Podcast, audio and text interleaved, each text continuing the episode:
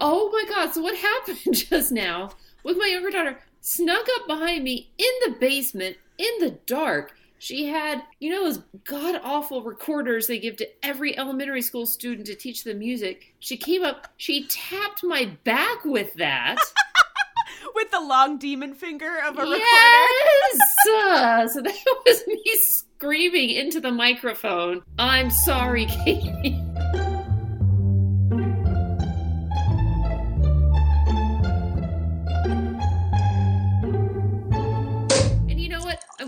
Amuses you, but this is like the tenth time today that I've been given a coronary by this child. Like, she's in this phase where she keeps she sidles. She's like it's like that Seinfeld episode. She needs a box of Tic Tacs to carry around with her everywhere.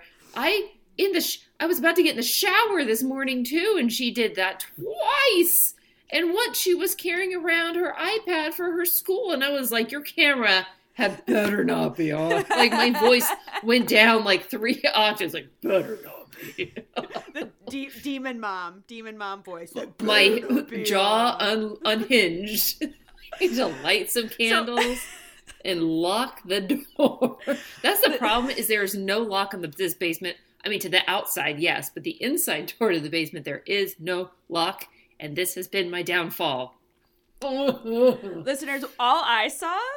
So I was like turned around, like closing the door to my office, and when I turned back around, all I saw was second daughter with the biggest grin on her face, and I heard the "Oh my god," and that was it. So I didn't, I didn't see the recorder. I didn't know what had happened. I just figured that second daughter had sidled on up. Number one, did you hear her say "ha ha your face"? Yes. Number two, did you did you hear her say why she came down two floors to find to see if I would go back upstairs with her two floors to turn the light in her room back on so she could get back into bed and then turn the light off. She had the little book light thing in her hand. No, this was just. this is my life.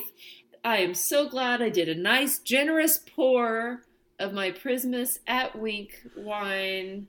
Hashtag not a sponsor yet. This is the the Pinot Gris, and again, delightful, delightful. I myself have the Outer Sounds Sauvignon Blanc, um, which I enjoy.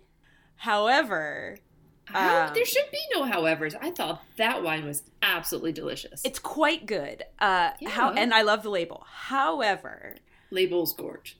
Also based off of something you had gotten and I wanted to try, the Atelier de Sud Oh, Is- from our very French episodes. from Han Han Han. That Atelier de Sud was so good that it's now my peak. So anything Oh. that so this one has like a little bit more of like a tangy finish, and so it's- exactly. it's, it's still quite good. It's still a good like four and a half stars. But well, is it um? it's not Is Outer Sounds? star. Is it a New Zealand? It is a New Zealand. Right. It's got that very like um tangy, fruity New Zealand wine vibe, which I love. It's like I my, mean, it's my fave. It's so it's good. very good. It's very good. but it's just no Um, L'Atelier du Sud. But apparently my uh, French roots, which I don't actually have since I'm adopted, but my uh, my family's French roots have somehow come through in my flavor palette. Wow. well, I'm glad we had a good laugh because this episode is. It's gonna be some roof stoof. Um, let me get Oh, to the is beginning nothing but depressing. This episode. of my notes. So, listeners, as we teased, uh, this is our ghost episode from the second season of the Netflix Unsolved Mysteries reboot called Tsunami Spirits. Oh, Katy, Mm. do you know what time it is? What time is it? Game time? Time to introduce the podcast. It is See, my laughter, angelic. Yours, cackling hag.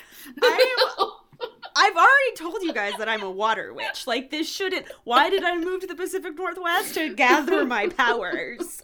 So this is not new. This is now week what? Four? This, is week, four? This is week four. Um, Listeners, week four, code word papaya. I have not heard that three syllable word that uh, I want to hear. I was going to say every woman, no, just me in particular wants to hear from Super Husband. I mean, we we brought it up on a group thread, and no nobody uh, got it. I remember I've listened to several podcasts, right, where they start with just like a plucky dream and an idea, and yeah, uh, that sounds familiar.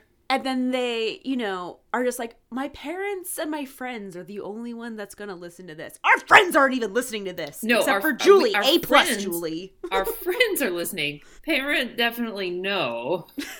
Papa Haas, Mama Haas. Um, Papa Haas has subscribed, but is waiting to okay. listen to them all, and I explained to him the flaw in that logic. I did have a lovely conversation with my great aunt Sue today, which plays into the theme of this week's episode. Um, and then she said, The idea of a podcast sounds so much fun. That is so neat. And I said, You know what? It is fun. Great Aunt Sue, who I just call Aunt Sue, and I love her so much. Here it is. Uh... so we should have a whole new subscriber. Um, shout out to Great Aunt Sue. Oh, and if uh, if Great Aunt Sue wants to be our first guest. Oh, uh, let me tell you, we welcome. would be lucky to have her as our first guest. But yet again, we have still failed to introduce our podcast. So, oh. hello, oh. listeners. I'm them. I'm Katy. and we are bi coastal besties bonding over wine and mysteries. And this is the, the Wine Times Mysteries podcast. Was that coming from my upstairs? That is that is from you. I don't have it upstairs. Oh, I didn't know if that was coming from maybe behind you. Like maybe, maybe it was your cat. That means that there's another child that's about to bed, and I am not dealing with it today. I am not. So, this is our ghost episode. It is called Tsunami Spirits. Um, and for those of you if that time has no meaning, or I remembered when I saw the title of this, I was like, oh yeah, it's probably about that tsunami did I was I able to put together in my head what year it was and any details about it? No. I just oh, well okay, I I just remembered because this was like very close to when I had first daughter. I was like day days away. Oh yeah. Um mm-hmm. I'm just looking at the date. Holy crap. Yeah. Um and then also we have friends that live in Japan. So this is and um, something that they didn't touch on, but definitely came up was the um, the nuclear power plant failure mm-hmm. there. So that was like our primary concern because our, our friend wasn't in the um, the tsunami zone, but they were obviously affected by the, the power plant issues. So um, mm-hmm. and and worried about radiation. So that that was the only reason that it stuck out in my mind. On um, March 11th, 2011, a tsunami hits the Tohoku region of Japan, which is uh, northeastern Japan, and hundreds of strange encounters have been reported since and that's our kind of opening chyron, and it just sets the tone. Do you mind if I just summarize the next like 20 or 30 minutes, just like real quick, because I cannot spend a lot of time on it because it touches on every single anxiety that I have. You got it. Listeners, I'm telling you this so that you don't have to watch it, okay? And I and I touched briefly in or not so briefly in another one of our episodes about how I cannot watch outer space movies where they are trapped and desperate for air. Same thing goes for underwater movies where they are trapped and desperate for air. So like scuba accidents. I'm stuck in a submarine. Oh no, there's only so much oxygen left. I don't know why there's so many movies like that. That that episode of Lost with Sun, not with not Penny's boat, not Penny's boat. That was, oh, oh, that was awful. Not nearly as awful as this part of the episode because it was all about how they're very used to earthquakes. They have obviously done tsunami drills. Like people knew what the deal was as soon as this massive earthquake hit. Um, but still, in this particular town, um, 20 20,000 casualties. 20,000. Thank you. It was like, right. And, but there's still, you know, 2,500 people, I think, that are categorized as missing. Mm-hmm. And it's so recent, and Japan being the society that it is, there were so many images that were captured on closed caption TVs and, and just security footage showing the water from the tsunami coming in. I'm trying to calm myself down while I'm talking about this, and like cars trying to outrun it, and it just like overtaking buildings. And it was awful. And then they talked to survivors, you know, and very often there was like a survivor out of a family of like four or five. Um, all the citizenry was out after the water had receded, trying to find their missing family members and like how happy they were when they found them, even when they were deceased. And that usually in Japan they cremate their deceased, but they couldn't do that here because the crematorium had been so damaged from the tsunamis. So they were just having these. And they um, had no power.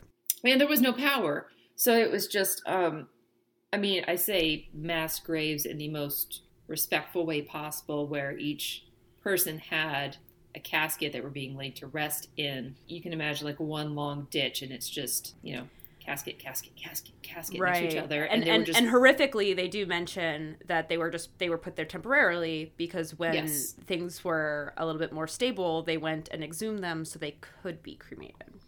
And there were just rows and rows of people there that were, you know, burying their loved ones and crying. This is, I mean, emotionally traumatizing for so many, so many reasons. People's houses were destroyed, their livelihoods were destroyed, their families were destroyed.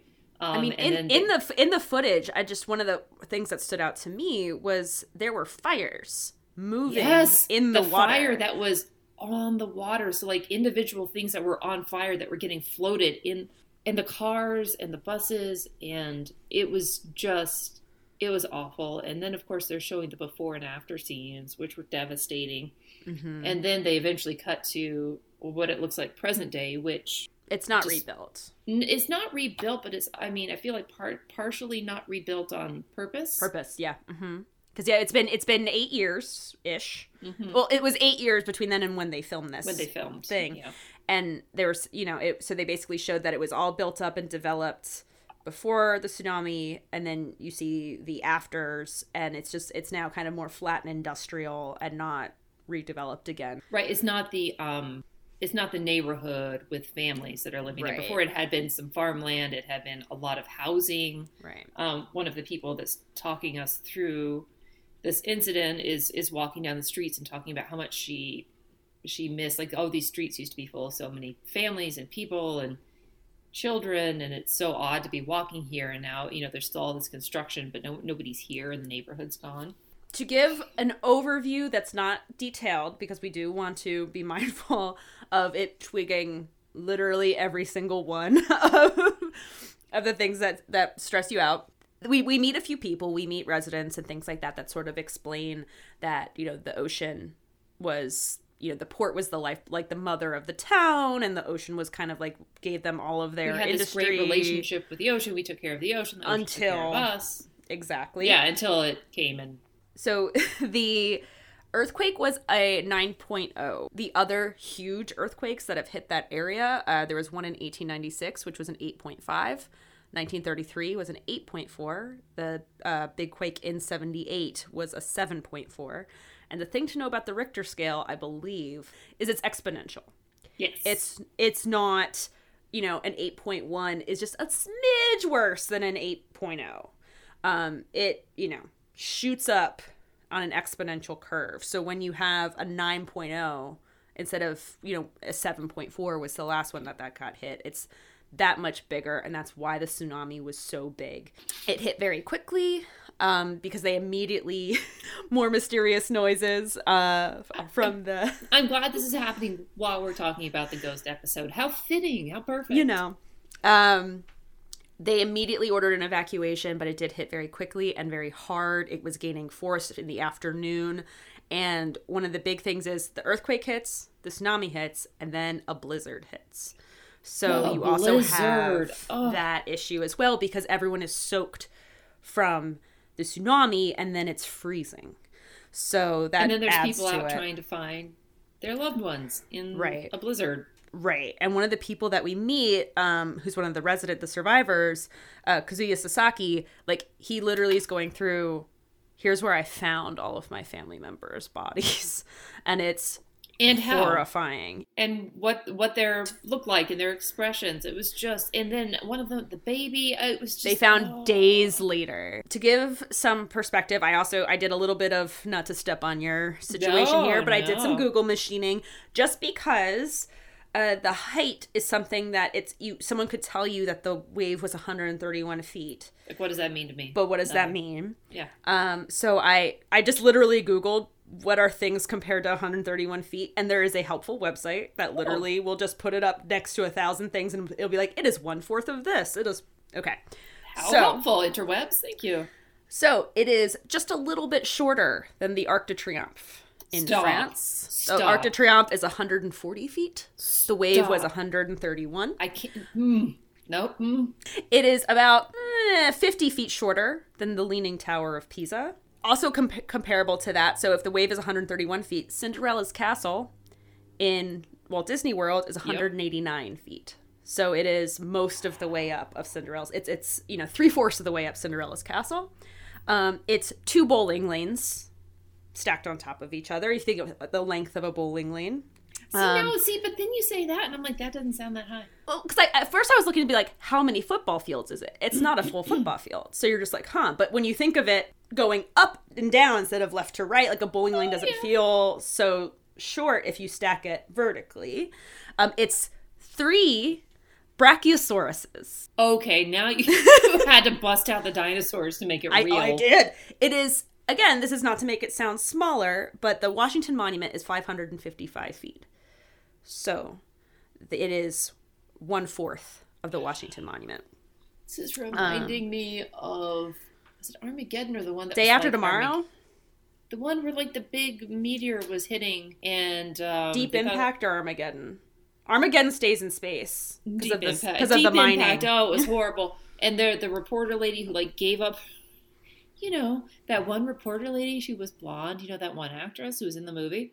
She gave up her seat in the like secure station for the guy with his daughter and so instead of heading anywhere to high ground she literally went to the beach to wait for the tsunami that was going to wipe out civilization so she could just like stand there and be taken by the ocean. And let me tell you that did not look like a good decision to me.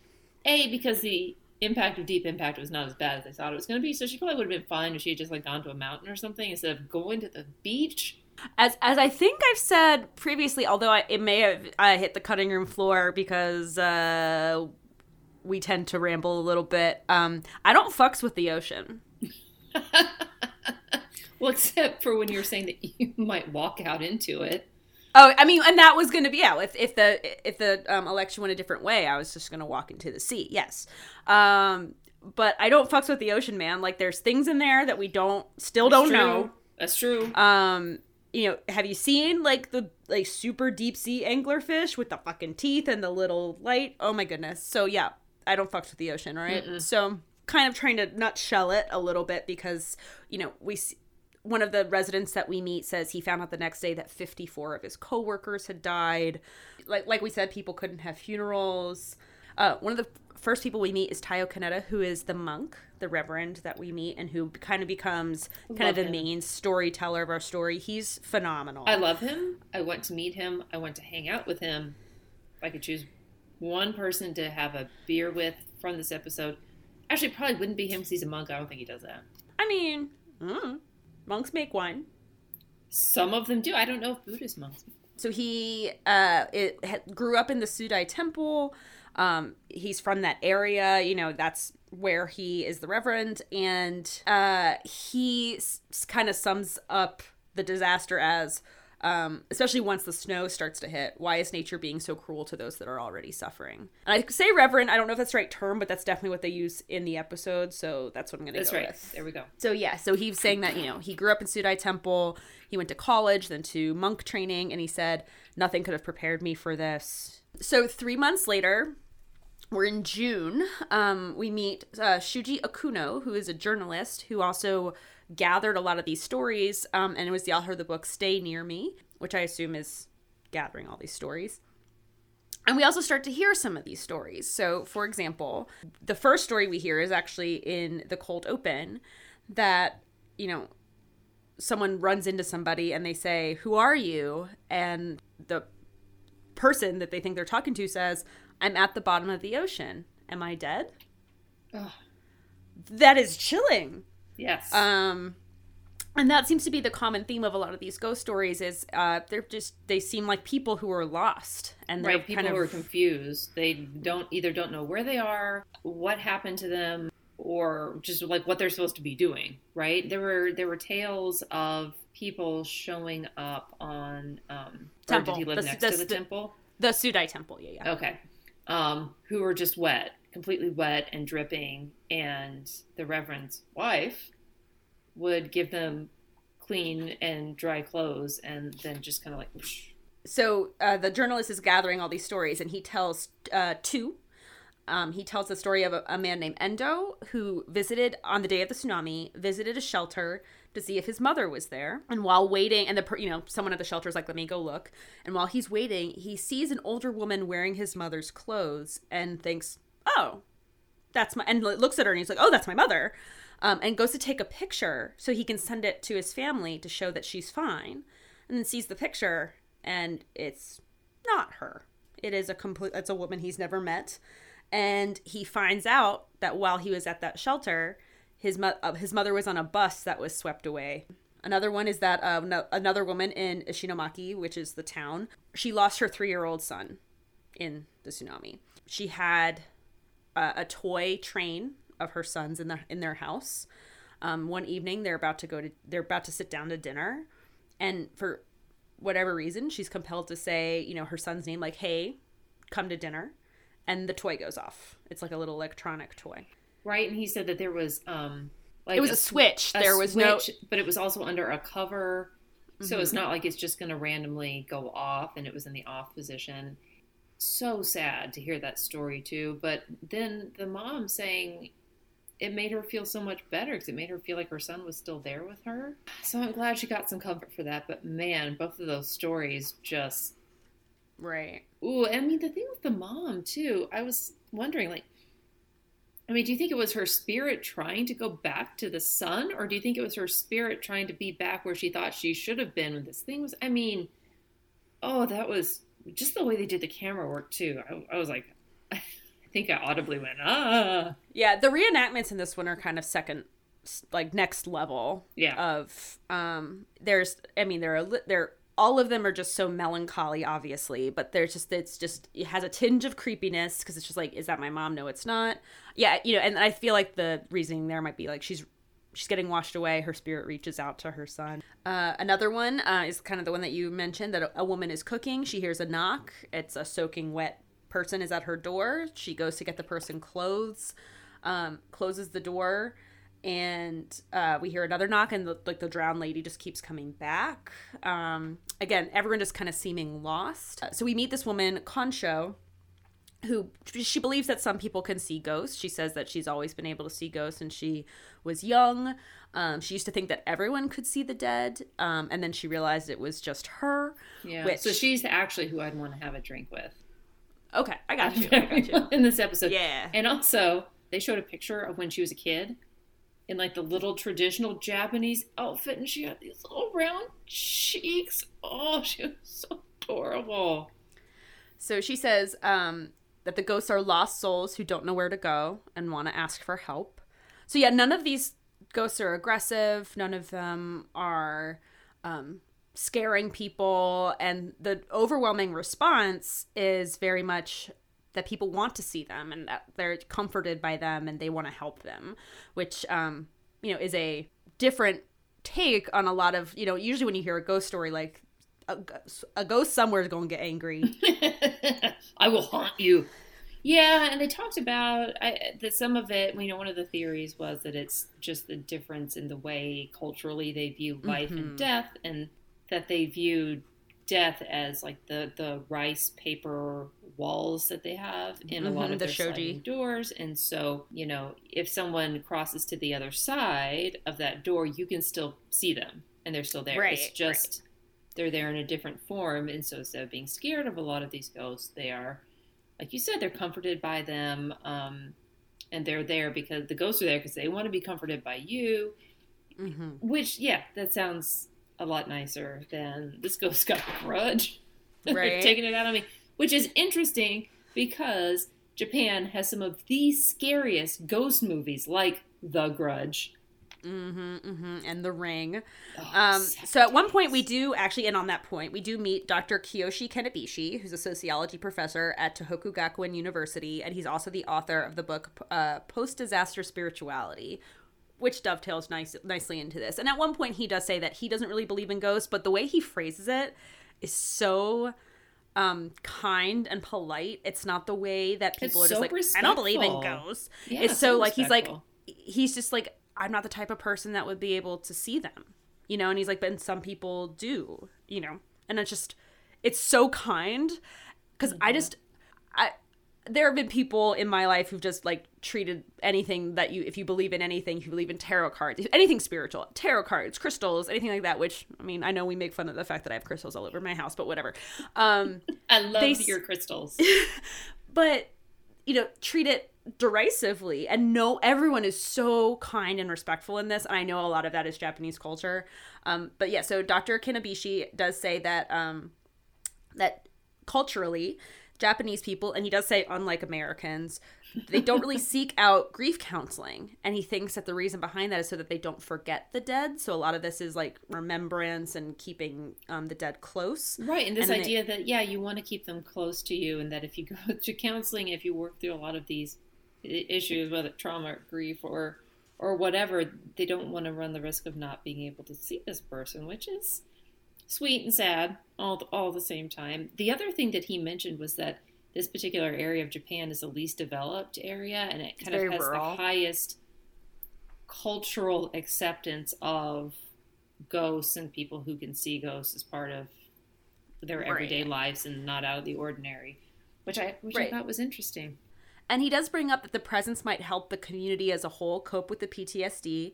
Um, and he thinks it's very specific to this community because he does mention that after the Great Hanshin earthquake, after Hiroshima and Nagasaki, Right, right, right, right, right. you don't have this huge rise in ghost sightings.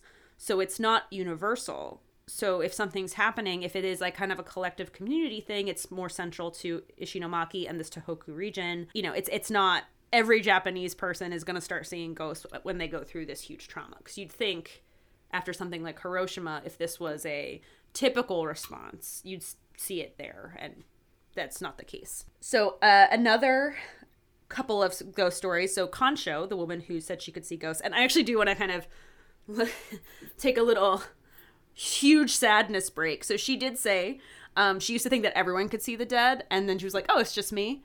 Cool, cool, cool. I have I have a similar tale, but it's not about seeing the dead. oh, Um, this was recent that I like maybe within the last five years. So when I was growing up, I thought like it's still to this day when I wake up, my fingers don't work to their full ability.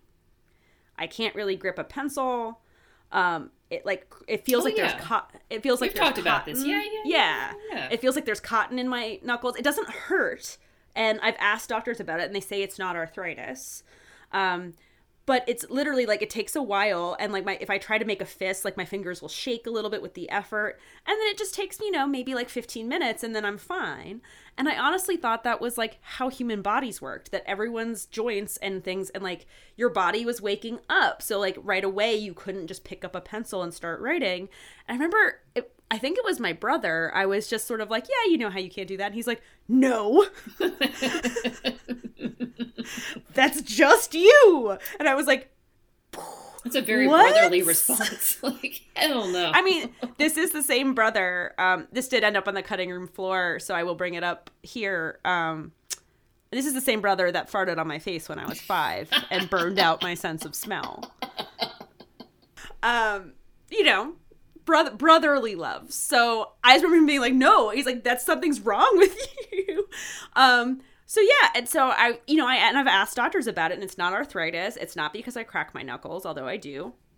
oh, Um, well, I didn't know you had a thing about that. I'm sorry, I'll cut that out. Um, no, but, no, leave it in. Let everybody hear But the my ASMR, disgust I fought at your body sound. you guys. Uh, I do follow many chiropractors on Instagram. I don't know if you know this about me. I follow so many Oh, many chiropractors on. Instagram. It's I'm basically an osteopath. some people enjoy ASMR that is my ASMR. And they have so many followers that I'm not alone. But anyway, Whatever. I, I so- follow Dr. Pimple Popper. It's fine. Who- It's healthy. It's normal. I can't watch extractions. So here here's where we differ. But yeah, so for the longest time I just thought this was something that everyone experienced. So that was I guess to a much smaller degree. Kanto thought, well, obviously everyone can see ghosts. Like this is normal until someone like was like, "No." Just no, you. No, lady, it's not. So her story is um, she was stopped by a group of men who didn't know they were. She says they didn't know they were dead. She could tell because she says uh, ghosts have a look to them that they look slightly transparent. Okay, hashtag Um, this is 40 needs to come back and make an appearance because she's a full blown adult, and I get that we're in Japan, but single lady out driving by herself at night sees a group of men, and she's like, I'm gonna stop and talk to these dudes. Well, she saw that they were ghosts. She could tell. I. So she says that they didn't know that they were dead. She says that she said asked stopped and asked them what happened, and one of them said, "I want to go home, but I'm lost." Oh, And she said she stopped and talked to them and told them what had happened. Um, so we also learn here from Dr. Kanebishi that a lot of the tales that are the most believable from this time are those of taxi drivers because they have um, they're not going to run their meter if their car is empty because they're they have to they're responsible for that money so they like keep getting these ghost fares and they drive the person to where they want to go and then the ghost disappears um, the story that Dr. Kanebishi tells is that 164 days after the tsunami in August, um, a 20 year old ish person wearing a thick coat gets into a taxi. And the driver thinks that there's something strange about this person because it's quite hot in the summer in Japan.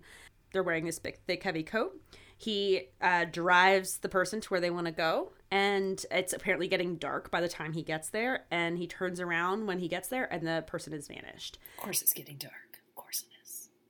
and so Dr. Kanebishi says that many taxi drivers had similar experiences, and everyone's wondering like who's paying these fares, and it's warms your heart. The drivers are paying the fares, and he says many drivers also experienced loss from the tsunami, and that they would welcome the ghosts with open arms if they wanted rides. So sweet. And next to that, in my notes, in gigantic chicken scratch, it says. My tears. oh my tears! It's just oh I my was just god. kind of impressed that a ghost would have the presence of mind to hail a cab and give an address. Like there were so many that just seemed lost, right? Like that group Right. of the group of boys walking around didn't have the capacity to get the cab. They were just like, we don't know what to do. We're lost. I mean, and you know, maybe it's like they're all trying to get home, right? A lot of them are just like, I want to get home, but I don't know Yeah. how. So maybe they know where their home is, but they don't know how to get there. So they think Well, or maybe their home's gone because you know That got too. washed away and they haven't rebuilt it yet. the Reverend uh, Reverend Kaneta says the relationship between the living and the dead is like a shoji screen, so it's you know very thin, and he says that it's part of us. Um, and that's when Dr. Kanebishi goes he, that he doesn't really believe in ghosts, but there are things that we can't file away in a box, and that you know why ghost encounters can be something that can remain ambiguous. People can experience them. I'm sorry, was there an adult man agreeing to disagree respectfully with another adult man? Is this BRB buying ticket to Japan. So here's where we get take you and your COVID laden passport? That's true. Uh, disclaimer: I, I don't have COVID, but No, just because most of the my US. country does. Yes. Yeah, I did get a, a brain scratch, and boy, was that um, it was just weird. If you haven't had a COVID It didn't hurt. test. It's just weird. it's just weird. As in, I've never felt that feeling before. Did it feel It like just when you keeps stick going. a Q-tip in too far? Is that what it felt? no, because a Q-tip would come to here. This Yeah. goes to like here. It literally. She's it, it's everyone. so she long. is pointing to Oh. a part above her eyebrow. This is a visual medium obviously. Um so yeah so it's it's the whole swab is i'd say longer than six inches long right? And it's very flexible. So you think it's gonna stop where your nose stops but it just keeps going like up i guess into your sinuses? I don't know. And then once it's in there they swizzle it around for 10 seconds. Swizzle that's- is a great, great word. It's the longest 10 seconds of your life and it's just very uncomfortable because like since when is anything that far up your nose so for me the right side was fine. I was like, cool, I'm done, bye. And they're like, no, you wait to the other side too. And that one, because the human body is weird, it hit something in my head that made me want to cough. And you know what will get you a lot of really great looks at a COVID testing site um, is hacking and coughing. Yeah, coughing. Um, and my eyes were watering. Um, and because and that was literally just the left side. It was just one of those things. Um, and then I was done. So if you have to do this, don't be scared. It it is just unpleasant. I can't handle strep tests, and I handled this just fine. So proud of you. So proud. Oh, you. Um. So, um, here's where we get into kind of one of the biggest stories of the episode, and it is with the Reverend Kaneta and his wife, um, and a woman that they call Amy, not her name, um, comes to the door, and she's kind of being carried in in the reenactment, and um, she's saying that she feels many people inside of her and she can't stop them, that many spirits are entering my body. Um, they do interview Amy, and it's always just like like a corner of her head, or like you can't really see her whole face. She says it was very painful. She could feel the spirit of a girl crying, the spirit of a man holding the girl's leg, um, and so the Reverend Kaneta. I have an angry ghost upstairs. What can I tell you? Listeners, uh, they're not related to a tsunami. But heavy footsteps.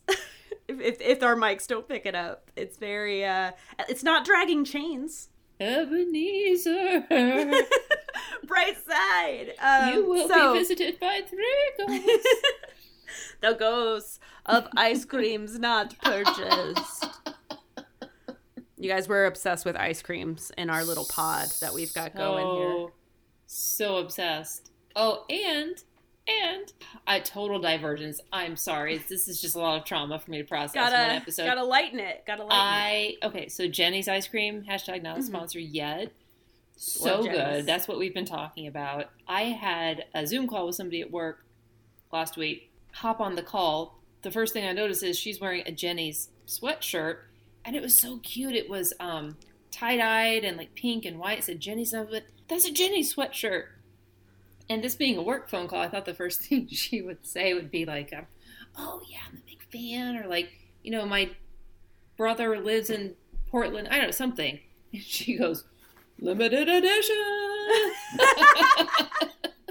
I love this woman. if it's limited edition, that means I can't sneakily go get it for you for correct candle nights right now. Shit. Correct. Um, correct. So I, I told Super Husband about it, and he was like, "Oh, what'd have to be limited edition?" So we you know we kind of go through amy's story of how she keeps getting possessed and um, the reverend and his wife are you know she's just susceptible to this and the reverend and his wife are helping like like at one point um, she gets possessed by the spirit of a little girl oh. who had been running from the tsunami holding her little brother's hand and he gets washed away and she lets go and they both die but she's like feels responsible because she let go of her brother's hand so she's like calling for her mother so that she can apologize for letting go of her brother. And Was so I the crying? Wife, yes. yes. I'm not I'm not crying. I've just been cutting onions. I was making a lasagna for one. um highly recommend Flight of the Conchords my darlings. Um so the reverend's wife just like hugs her and like says she forgives her and like things like that. So they're helping Amy work through all of this. You know, whether you believe it was an actual possession or not, even if it was some other issue, the the trauma that this poor woman is going through mm-hmm. is just unimaginable because it kept happening and it kept happening and I forget how many cases there were because I was traumatized at that point.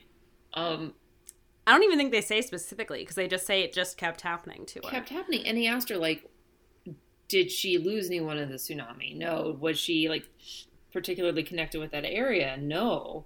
Um, she she herself was not a survivor. It was right. just it, it was just, just for whatever reason she she was much like our other friend who saw dead people. She mm-hmm. was just susceptible to this. And no, the story about the girl. Oh, oh God, that, killed, that, was. And it kind oof. of it kind of closed. Amy's story kind of closes with her. She wonders if she's mentally ill, and um, the way that Reverend Kaneta phrases it is you're not you're just i'm not going to treat you that way. You're just more sensitive to these things. Um, he says there's a range of what humans can hear and see and so you're just more sensitive to these things. i love that and man. that i mean it's he's just so kind. And um he's also saying so there's a you know there's a range of what people can hear and see and he's saying that like all these things that he was doing for her these exorcisms and like working through this with her he said it was not traditional buddhist beliefs but i wrote this down word for word when i see someone suffering i feel obligated to help her rather than worry about my religious beliefs Shouldn't shouldn't everyone take a cue? This should be on a cross stitch that you are just looking at every single day. I want to tattoo that on my forehead. right he was like i don't think my gods would be ups- i don't think gods would be upset about that. I think they'd be like good job. Yeah, yeah. and he was like, he "I attacked like it was so cute like uh um and so yeah and so one another little aside uh there's a range to what humans can hear and see and in my notes it says mantis shrimp. Really big. Because have you seen it's it's older now but the oatmeal um an online comic did uh a comic about the mantis shrimp because the mantis shrimp can see like 16 times the colors we can see I have a love the oatmeal. B have not seen that one. C did not know that. So it's just you know like we have like rods and cones. Yeah, they have like rods, cones, and then like unicorn horns and whatever else, and they can see all these different spectrums that we can't see. That's amazing. yeah, so you know that some of that might be dead people. Who knows, Who man? They're mantis shrimp. They're Who in the sea. Tasty. Um, and then it closes with Cafe de Monk, which is the cutest so fucking cute. thing. So he so uh Reverend Kaneta says if you have coffee and delicious cake, then people will gather. Which is true. If if you build it, they will come. Hell And so he has this little hand painted sign that says Cafe de Monk, and So it's like a little place that people can basically gather and come and talk about their grief. And I know ah. at the beginning they say that Japanese people don't typically se- seek out grief counseling, but this is kind of like what he's it's like a community thing where people can come together and talk and maybe not feel alone in and then they showed all these pe- all these people there and talking and smiling and eating cake and drinking coffee. I mean, coffee and cake is the universal language. That's what will unite the world around coffee. the little sign got me so hard. The little Cafe du Monk sign so got me so hard. And, it was, and, And it- I was like, how many times does an unsolved mysteries episode actually like give you a little bit of hope? You know, just like ah, th- th- these kind, kind thank people. you. And then um, it we also close that um, they do a memorial service with lanterns, uh, and so they show kind of like the light lighting the paper lanterns, and there's a big sign that says um, I think it's like "Keep going, Ishinomaki," or um, "You can do it, Ishinomaki," Yeah. something like that, and um, it's absolutely beautiful. Um, and then they also say that people in the tsunami lost a lot of their photo albums, and that a lot of some of them were recovered as they were cleaning up. So they show all of these like water damaged photos Those of like pictures. families, and that's Ooh. kind. And, and instead of a, if you know where this person is, go to unsolved.com. It's just they dedicate it to the survivors and the victims of the tsunami. So all in all, a very very heavy sad episode but also just the the kindness that everyone displays that area went through so much pain and every and, you know everyone is just kind to each other Yeah. and it's one of those things where like in our garbage country right now where you have people that won't even wear a mask for the sake of other people That's right. and- they don't. You and- can't be uncomfortable to keep Right, other and people op- safe. Like no, no, no. my freedom, you That's know, right. and over 300,000 people have died at this point. Um, it just really, we all need a little kindness and we I all need a lot, you know, a, a little bit of people who feel obligated to help. Um, that's Ollie coming in my door. It, listeners, I am just watching Katy and having this beautiful moment, and then I see her door oh so very slowly creep open, and it's so dark behind her. I'm like, is this the moment I see her get killed on camera? I said, I said that really confidently. I hadn't seen Ollie yet. Yeah. There could be someone in a scream mask back there. We don't know. Is he there? It's Ollie. And where I lie with this is I um, you know, we we talked about this a little bit in the aliens episode, but I myself have not had a supernatural encounter, but I do believe in something. I mean, you believe in crystals, if nothing else.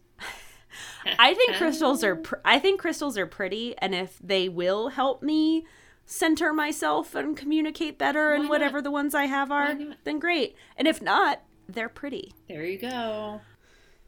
For me, I've always been a very spiritual kind of a person. Um, and believing in the supernatural. Personally, even though I mean I grew up in a very conservative area where there were not a lot of people, at least I didn't know a lot of people who talked about that or who were open about that.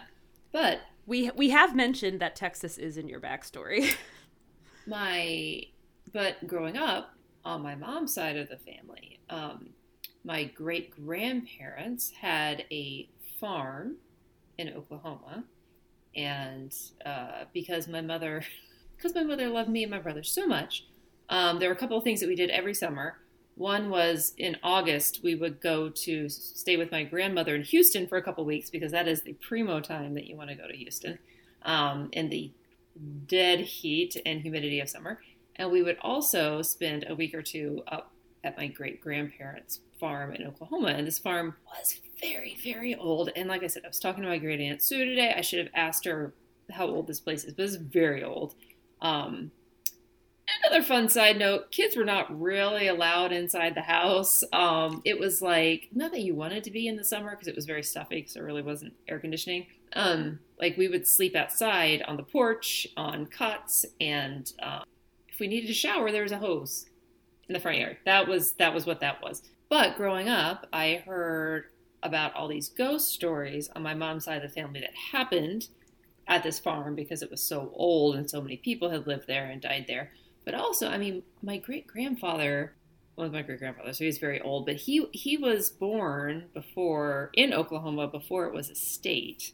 So he was born before Oklahoma existed, and Oklahoma used to be two different kind of territories. It used to be the Oklahoma territories and the Indian territories. So his birth certificate actually says he was born in the Indian territories.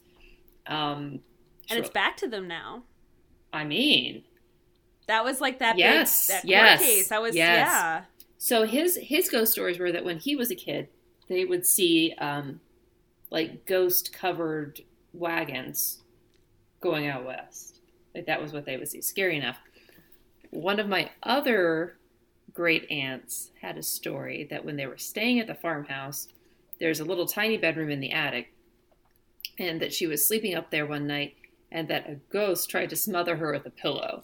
And as a result, none of the other great aunts, except for my great aunt Sue, would ever stay up in the attic. And true to form, she's like, never bothered me. I don't know. It's totally fine. Love her so much. she's totally fine. She has to be a guest now. And she's the she is she's the best. She would she would probably be delighted. Be our highest ranked episode. Flash forward to I meet Super Husband, but before he's Super Husband in super husbands culture there it is very acceptable that there are certain people who are very spiritual they're spiritual conduits they're mediums um, and they do a lot of either deck of readings with decks of cards or tarot cards and that it was not quite so into or just like believed in until we went and um, met this one individual very highly regarded in, in his community who was known only as the Godfather. Just joking. I mean, he was known as the Godfather, but he that was not what he was only known as. But everyone just called him the Godfather. Um, so we stopped off there at his house one time, um, and he was like a face reader and a card reader, and the things this person could tell you. But I mean, it was it was crazy and spooky. And I was like, that was an experience. And then um, he had another family friend who had, who was in town, ironically enough from Texas, who came in and she uh, she did a, a, tarot card reading, and that was really really interesting. And she, um, I mean, there was just some crazy. I had never met this woman before. She had no idea who I was. Some crazy stuff that she told me from the tarot deck, and then she was like, I don't know if you know this, but you are very you're very sensitive to these things, and if you tune into it, you need. She's like, you could be a medium between these two worlds, but she's like, she's like, you just need to know, unless you're properly trained in how to do it, it can be very dangerous. So you need to like, if you're gonna do it, you need to make sure you're doing it the right way, and basically like don't play around with it. And I was like, okay, because that's not Yeah. scary. You've seen paranormal activity. You don't just fuck around with a Ouija board. Micah. Speaking of which, so then fast forward to when Super Husband is actually Super Husband, and we we bought our townhouse in DC. The townhouse was very old. Townhouse was over 100 years old when we bought it. When we moved into this house, like I said, very very old. The kitchen, the last time this kitchen had been redone was probably the early 70s. The stove was ancient. It was tiny gas range and gas oven, and it had one of those really old school um, timers in the front of the stove where you'd have to push in the button and turn Yeah. it, right? But from the day that we moved in, the cap and the knob on the thing that you turned was it had always been missing. It wasn't there. And we tried to set the timer once, but without the knob, it was really, really hard to do. And we ended up like we had to use a pair of pliers to turn it. And I was like, never again. Like nothing is worth this. We're not going to do this. Every year around Thanksgiving, this timer that we could never set ourselves because we didn't have the cover for it. And I don't even think you could buy one because, like, when did they stop making these things? In like 1982? That timer would go off. And it was like impossible for either of us to have set that timer, right? And this would only happen leading up to Thanksgiving. Yeah, you you can't bump into it if you need pliers to right, move it. right. And then it graduated to not just the one on the stove, but then the microwave timer would also start going off around Thanksgiving. And I was like, you know what's nice? Again, is that this is like a helpful spirit, a helpful ghost. They don't want us to burn anything in our Thanksgiving prep. I appreciate that. I got a lot of shit going on, just trying to make sure that we're all taken care of. And then, leading up to our last Thanksgiving, that we had over there where I was up late one night. I was making the dressing. Yes, I said dressing, not stuffing. Come at me. That's fine. Dress dressing is correct. Thank you. Super husband was upstairs asleep. It was, I mean, it was late, and I was finishing prepping stuff because we were going to be going to his parents um, the next day. So I was up late doing this, and it was very old townhouse, very narrow, very skinny galley kitchen. On I'm I'm at the stove. On my left is a door that goes to the outside, but like every very safe house, you had to have a key to get outside. Just saying, I didn't have the key on me. It was super late. I didn't have my keys. Um, and the other door on the other side of the galley kitchen led out into the dining room, living room area, and eventually to the front door. And that was also where the stairs were to go upstairs to the bedroom. So I'm there and I'm up late and I'm making dressing, and that feeling that you get when someone is watching you. And I got that feeling and I just froze and I barely turned my head, but I looked out of the corner of my eye and I could see a man standing in the doorway from the kitchen to the living room, dining room. And it was just like a fight or flight or fight thing. And I, but I was like a deer in the headlights. I was like, if I don't, like if I don't move, He's a T Rex, so if you don't move, maybe it will stop. I, I- and I was ter- there was, I mean, I was just terrified because there had been no one there. Then there was someone there, but it was very obviously not human because you could kind of see through this person. it was it was not super husband. It was not. No, this was.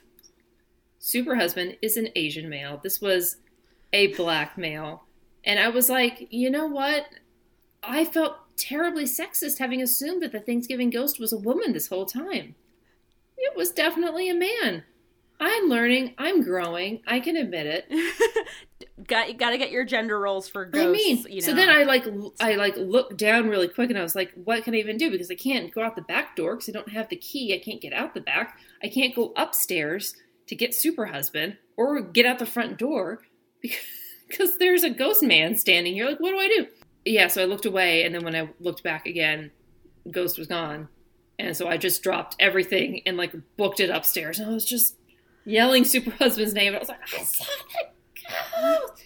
But listeners, it doesn't end there. So when we when we moved out of that house, not for ghostly reasons, but we just needed more room. We were moving to the burbs. We moved all our stuff out. We were about to list the house. We redid the floors. The floors on the first floor were maybe as old as the house. I don't know. They were really old wooden floors and they needed to be refinished. So we had someone come in after we moved out all the furniture to refinish the floors. Super husband goes back over there to make sure that the workers had taken everything back out of the house. There wasn't any trash before we went to show the house, whatever. So you have to you go in the front door, you have to walk past the area where the floors have been redone. Keep in mind, everything had been moved out because they redid the floors. So he goes past that to the kitchen area to go down to the basement to check the basement to make sure that everything's gone. He comes back up. When he comes back up, the top to the kitchen timer on the stove was in the middle of the living room floor on the floors that had been completely clear earlier when he had gone downstairs. So that's when he called me frantically because he was booking it out the front door, going, "Oh my god, oh my god, oh my god, the ghost!" And then and then and then the timer, and I was like, I was he, screaming he, would, on he the wouldn't phone. have missed that. No. he would not have missed. That. No, and he said it was. in. I'm sorry. Did he say it was spinning like a top? Yes, he did. Yes, yes, Why are you suddenly in Ghost Inception? and oh, but also, again, this ghost is just being nice. He's like, "You're going to show the house." Here's the thing to make the kitchen finally come together. Thank you. Thank you, bro. Thank you, Thanksgiving Ghost. I appreciate the hell out of you. Wow. Yeah, that wasn't like the workers found it since everything was taken out of the house. That was it wasn't there and then And it was then there. it was there. There's not a lot that makes him flustered and upset. I mean, and he was like, I could not get the words out fast enough. I'm in the car. I'm driving back. I had to leave the house. I was like, I understand. the first time I met MM through a mutual job we had. And then um, I had heard tell, I heard tell of MM on the wind because we were on different floors, different departments. Um, and I think you were friends with Emily. Yeah. yeah. And so there was going to be a company, like little field trippy outing to a haunted forest, um, which was out near where I went to high school. Um, and so I wanted to go. And so it was basically we were all meeting up. Um, and that is when I met. I had met MM in passing, but this was going to be like our upgrade to friendship. That's right. That's right. This was and the this friendship is test. Right. And this is also when I met Super Husband because I pulled in in my little Nissan Versa, which I still have. Um, Such a great car. it's still still going. Um, so I pulled, and it was brand new at that oh, time. And I remember it was I, I hit shiny. And this was right around the, when I hit her- Heroes was popular, so there were a lot of Nissan Okay, Versa Okay, jokes. listen. people make fun of me like It's craig if craig's listening make fun of me because i found out about the existence of nissan versas from heroes but i didn't get it because it was in heroes I went and test drove it because it was in It heroes is and then a I was like, great this is car. adorable It was a good purchase. It has lasted you a very long Still. time. still going it is a listeners it is a 2008 i pull into this parking lot it's like a field um, and i pull up and i see mm and i'm like okay and super husband is in the car with her and she gets out and comes over and says hi and i you know look over and she's like oh that's super husband you know we say hello or whatever but he stays in the car. And then we're all kind of gathering like and we ha- are starting to head over to because this haunted forest has like a big kind of it's all outdoors but there's like a big kind of lobby area where you can buy um, hot cocoa and there's like costumed scary people coming around to scare people like bef- as you're waiting for your group to be able to go through the forest because they spread people out so it's creepier. Um and Such a great experience. It's so good. so we start to walk over and i'm just like hey mm is uh super husband gonna gonna join us Like, this is she's weird. just like and she's like no and i was like why like is he like leaving and she's like no he's gonna wait in the car and i was just like huh yes, and- correct. He did not want to wait at the bonfires with the hot cocoa, which would normally totally be his jam. Because there were scary people were walking people around to come up and scare you while we you were waiting. So he was like, "I'm good." I'll- i'm just gonna chill in the car and read and i was like okay um and I, no judgment i was like this is a dude who knows that he's not into this cool he knows himself. um he knows himself. Yeah. And you know, he, he didn't want to watch with his eyes, and like the haunted forest is pretty scary. Like you have to go around. Haunted forest. You don't just watch with your eyes. You watch with you watch with your every sense. Every sense. You're walking, following little lanterns through a forest, and there's all these different scare zones, and it's quite. And you, it finishes up with like dudes in ape suits chasing you with chainsaws. and Yeah. it's very scary. and you you keep hearing Um, other groups screaming, which is fantastic. Yep, It's yep, yep. Very ambient. Oh, yeah. Um, Super husband is not the type of person to one uh seek out a ghost encounter. Nope. Nope. Nor is he one that wants any. Again, like we talked about, like does he want any kind of suspense or fright? Nope. So No, um, no suspense, no anxiety, Yep. no thrills, when no I, chills. I've brought this, I've brought up like this is how I met you, and he explained to me that one of the last times he voluntarily like sought out a scary experience was you guys were going to was it Tower of Terror? Like No. mansion? okay. Okay.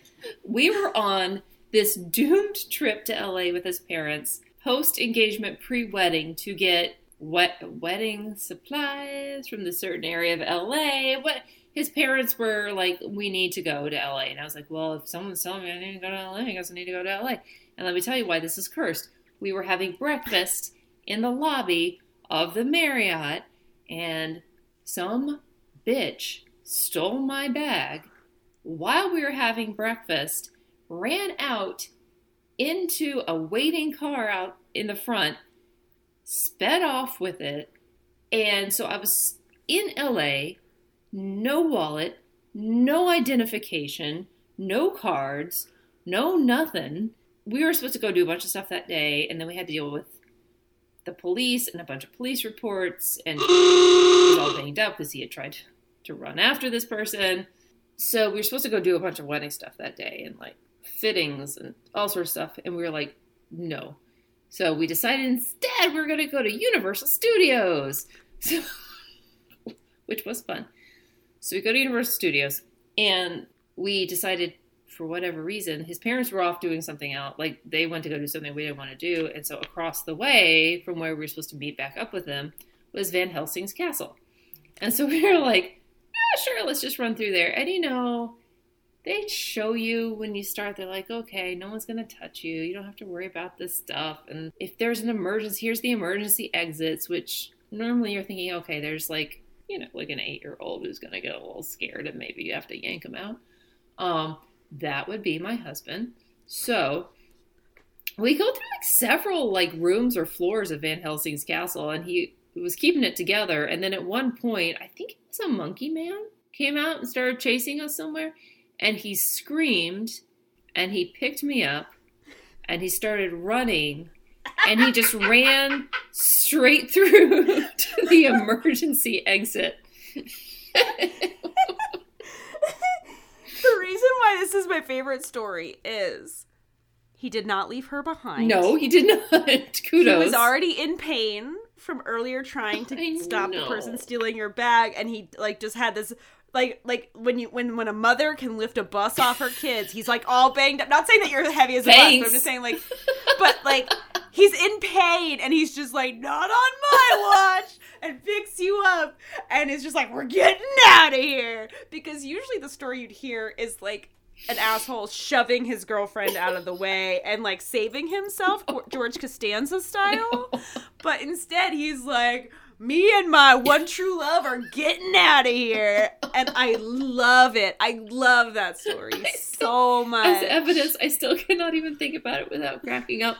That was like the one bright spot of that trip. It was so awful. I can't even imagine. Was the look on your face like, put me down? Oh my god, It was- it's okay. It was just like, or was it like, what okay, is what's happening? Is this real life? What is happening at this moment in time?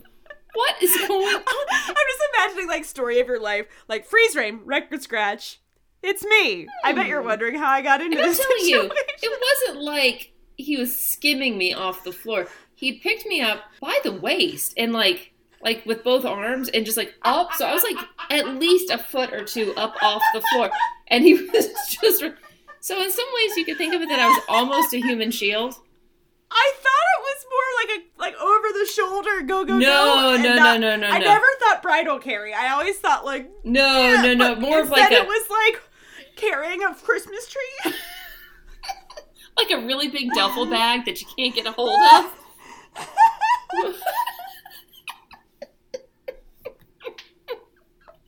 Yup.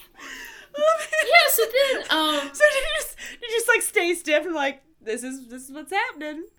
So listeners, thank you so much for joining us on this very for this very sad tale, this very but s- a melancholy, uplifting tale, bittersweet, bittersweet. I'd say, and then our additional stories of the supernatural Get to know me and stories. a super husband.